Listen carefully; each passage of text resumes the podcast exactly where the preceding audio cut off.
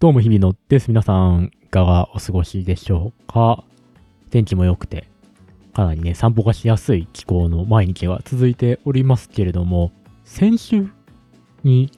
下北沢に行ったんですよね、僕。特段何の用事があったわけでもなく、下北沢に行きまして、まあ散歩というかもう自転車でね、レンタサイクル借りて、ちょっと遠出でもしようかなと思って、で、バーってチャリこいで、まあ、下北沢に着いて、レンタサイクル下ろしてみたいなことやったわけですけど、まあ、結構下北沢は個人的に好きな街、駅でして、まあ、やっぱそのライブハウスが多いんですよね、下北沢っていうのは。で、昔僕、そのライブとか音楽が好きだったのもあって、その下北沢によく通ってたのもあって、まあ大学生の時とかはね、若干そこでバイトをしてたような時代もあったので、非常に好きな街の一つなんですけど。で、まあ先週そんな下北沢にね、さ久しぶりに行って、まあこういうご時世なので、まあなかなかこう無理して出歩くこともなかったので、下北沢に行く用事も、まあライブとかあんまりやってないから、ないし、というとこで、もうほんと久しぶりに行ったら、ものすごい人で、すごいんですね。なんか、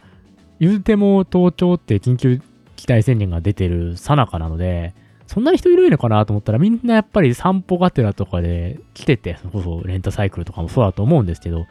いやもうすごくて人が、まあ、本当にびっくりしちゃって。なんていうかな、僕はあの不動産会社に勤めてるので、まあある意味、こう東京の街というか、オフィス街とかですけどメインは、がどういう感じなのか、まあ今後どうなっていくのかっていうのもね、このテレワークの普及とかで、まあ、どこでも働けるとかなった時にどうなるんだみたいなのを、こう考えなきゃいけないのは正直あるんですよ。長期的な目線で見れば。考えなきゃいけないところもありつつ、で、まあ新宿とか渋谷とかは、まあ仕事も含めてよく行くので、全然人がいないなと思う。で、店もバンバン潰れてるし、どうしたもんかな。もうやっぱ人って出歩いてないんだなと思って、まあ、そんな中下北沢行ったら大量の人、まあ僕も含めてですけど、ぱね、なんていうかこう、皆さん出歩きづらいというか、やっぱ新宿とか渋谷とか、まあ池袋とか、まあ東京駅の方もそうだと思うんですけど、ま、やっぱちょっと行きづらいんでしょうね。僕もそうですけど、気持ちとして、こう新宿行って、こう、まあもしご飯とか食べて、まあその後体調に変化がありましたってなるとね、こう、すごい自分でも不安になるし、まあそれを会社に言うのもちょっとね、はばかられるみたいなところがあると思うんですけど、まあ、例えば下北沢とか、えー、高円寺とか、三軒茶屋とか、まあ、あとはまあ神奈川、横浜の方とか、まあ、横浜はちょっとこっちすぎるけど、まあ、川崎の方とかか、とかだと、多分、なんていうかな、こう、準ターミナル駅というか、もちろんね、大きい街ではあるんですけど、まあ、新宿とか渋谷に比べれば、こう、大きくない、大きくないというか、まあ、またね、こじんまりとした街なので、やっぱそういうところだとね、まあ、生活の一部になり、てる人が多いと思うので、多分ね、そういう人たちにとっては行きやすい街なんだろうなと。本当に人がすごいんですよね。下北沢も。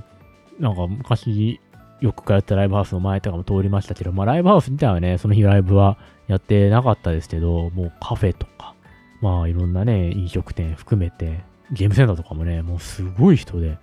本当にと思って、むしろコロナ前より人増えてないみたいな感じもあるぐらいで。で、その中で、あの、スーパー大関っていうのが下北沢にあるんですよ。大きいスーパーが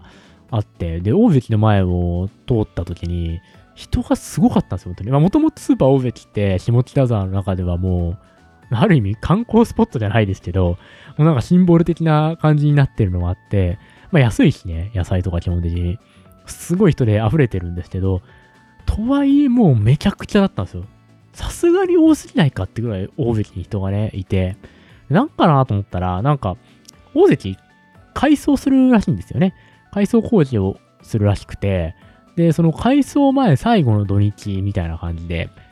その、今あるもん全部10%引きですみたいな、あのもう大セール、もう在庫一掃セールみたいなやってたんですよ。だから、改装するから売れなくなっちゃうから。全部10%引きにしてやるみたいなことやってて。まあ、で、もともと安い大関から、さらに全品10%引きなんで、まあ、この上ない安さなんですよね。ということもあって、もいろんな人がもう、寄ってたかっていろんな、まあ、その、飲み物から野菜から、肉から、お酒からって言って。で僕もまあ、ええー、と思って吸い込まれてって、まあ、飲み物とかお酒とかをね、買ってリュックに詰めたわけですけど、いやもう店員さんが本当に大変そうで、もう人でごった返してるし、まあレジは混んでるし、もちろんね。で、昔のことを思い出して、僕、その、気持ちよさではないんですけど、そのバイトでスーパ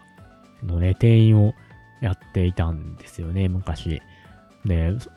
まあ結構大きいスーパーで働いてて、まあ、小さいスーパーだとね、レジやる人も品出しする人も一緒ってことが多いみたいなんですけど、結構その売り場面積が広いスーパーで働いてたので、結構分業制だったんですよ。まあ、レジの人とか、えー、品出しの人とかった。で、僕は肉売り場専門のバイトだったんですよね。僕は肉売り場の人。だから横には普通に野菜売り場の人とか、あとはもう魚売り場の人、惣菜の人とかも完全分業制のスーパーで。で僕が採用された時は、肉売り場でいいって言われて、ああ、全然大丈夫ですって言って、肉売り場で働いてたんですけど、あの頃の苦い思い出を、ね、すごく思い出してしまって、なんか前もここで話したような気がするんですけど、すごいんですよね、あの値引きシールへの執着が 人って。まあ僕の場合、その肉売り場専門なので、やっぱこう生鮮食品なので、まあ賞味期限短いわけですよね。まあ鶏肉、豚肉、牛肉ってなると、まあ、あさってまでとか、まあ次の日までとかになってくるわけですよ、売れないと。で、まあ大体その次の日までとかになると、値引きシールを貼って、え売りさばくっていうのが、まあその、僕が働いてたスーパーのやり方だったんですよ。結構ね、その当日、そのじりじりのやつまで値引きシール貼らないっていうスーパーもあるみたいなんですけど、うちの場合はその、賞味期限の前日までに売れなかったら売り場から下げるっていうのがまあルールとしてあったので、例えばま2月10日が賞味期限だったとしたら、2月9日までに売り切らないといけないですよ。で、まあ捨てるわけですよね、結局持ってないけど。だから捨てるぐらいだったら、まあ半額でもいいから、まあ2月9日に売っちゃいたいっていう、まあそういう心理で、で、こう、値引きシールを貼るタイミングとかってね、あるじゃないですか。こう、残ってる量とかにもよりますから、どうしても。で、そのタイミングが全部アルバイトに一任されてたんですよね。これまた珍しいスーパーだなと思うんですけど、もうあの、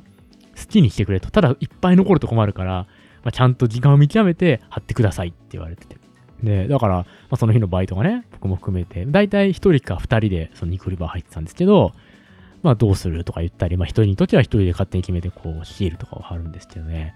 もうすごいのよ、本当に執着が。で、やっぱりこう、まあスーパーってそんなにこう、なんだろう、需要に浮き沈みってあんまりなくて、特に生鮮食品なんかは。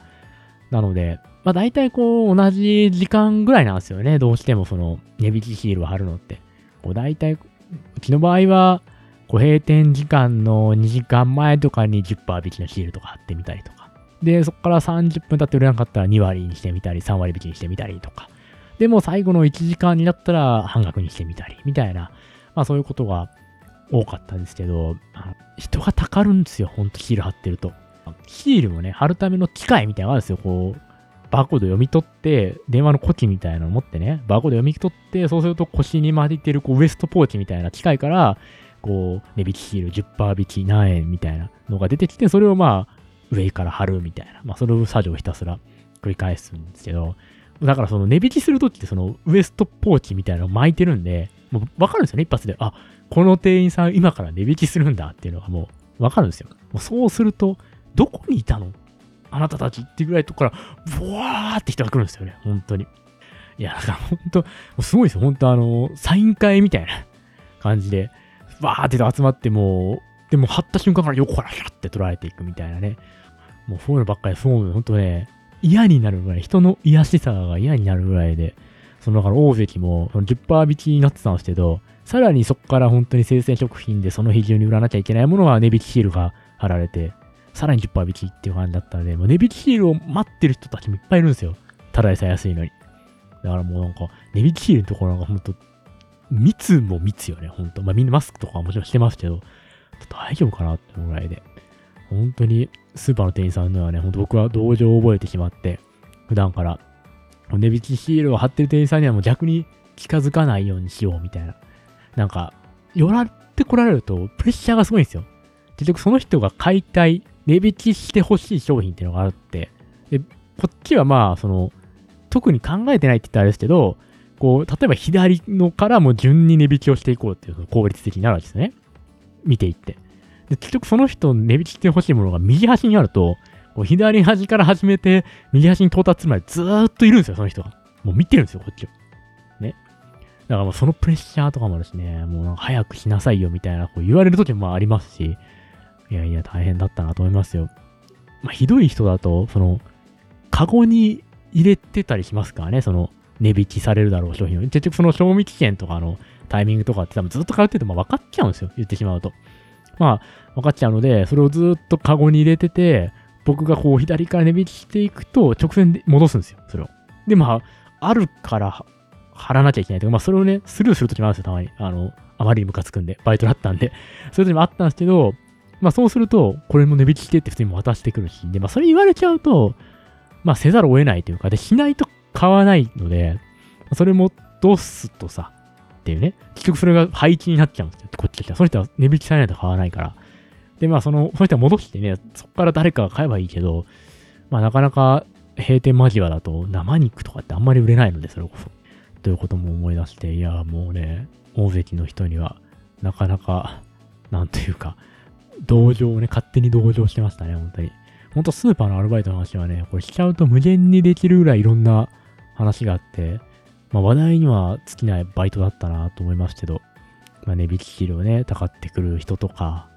本当にね、あの、まあ勝手に万引きしていく人とかね、生肉万引きとかもあるんだなとか、パンとかじゃねえんだと思ったりもしますけど、まあそういう思い出がいろいろありますんで、まあこれからもちょっとこのポッドキャストのネタの一つとして小出しにしていきたいなと。一回で語っちゃうとね、こう毎週更新が難しくなるんで、小出しにしていきたいなというふうに思っております。ということで、ありがとうございました。日比野でした。またどこかでお会いしましょう。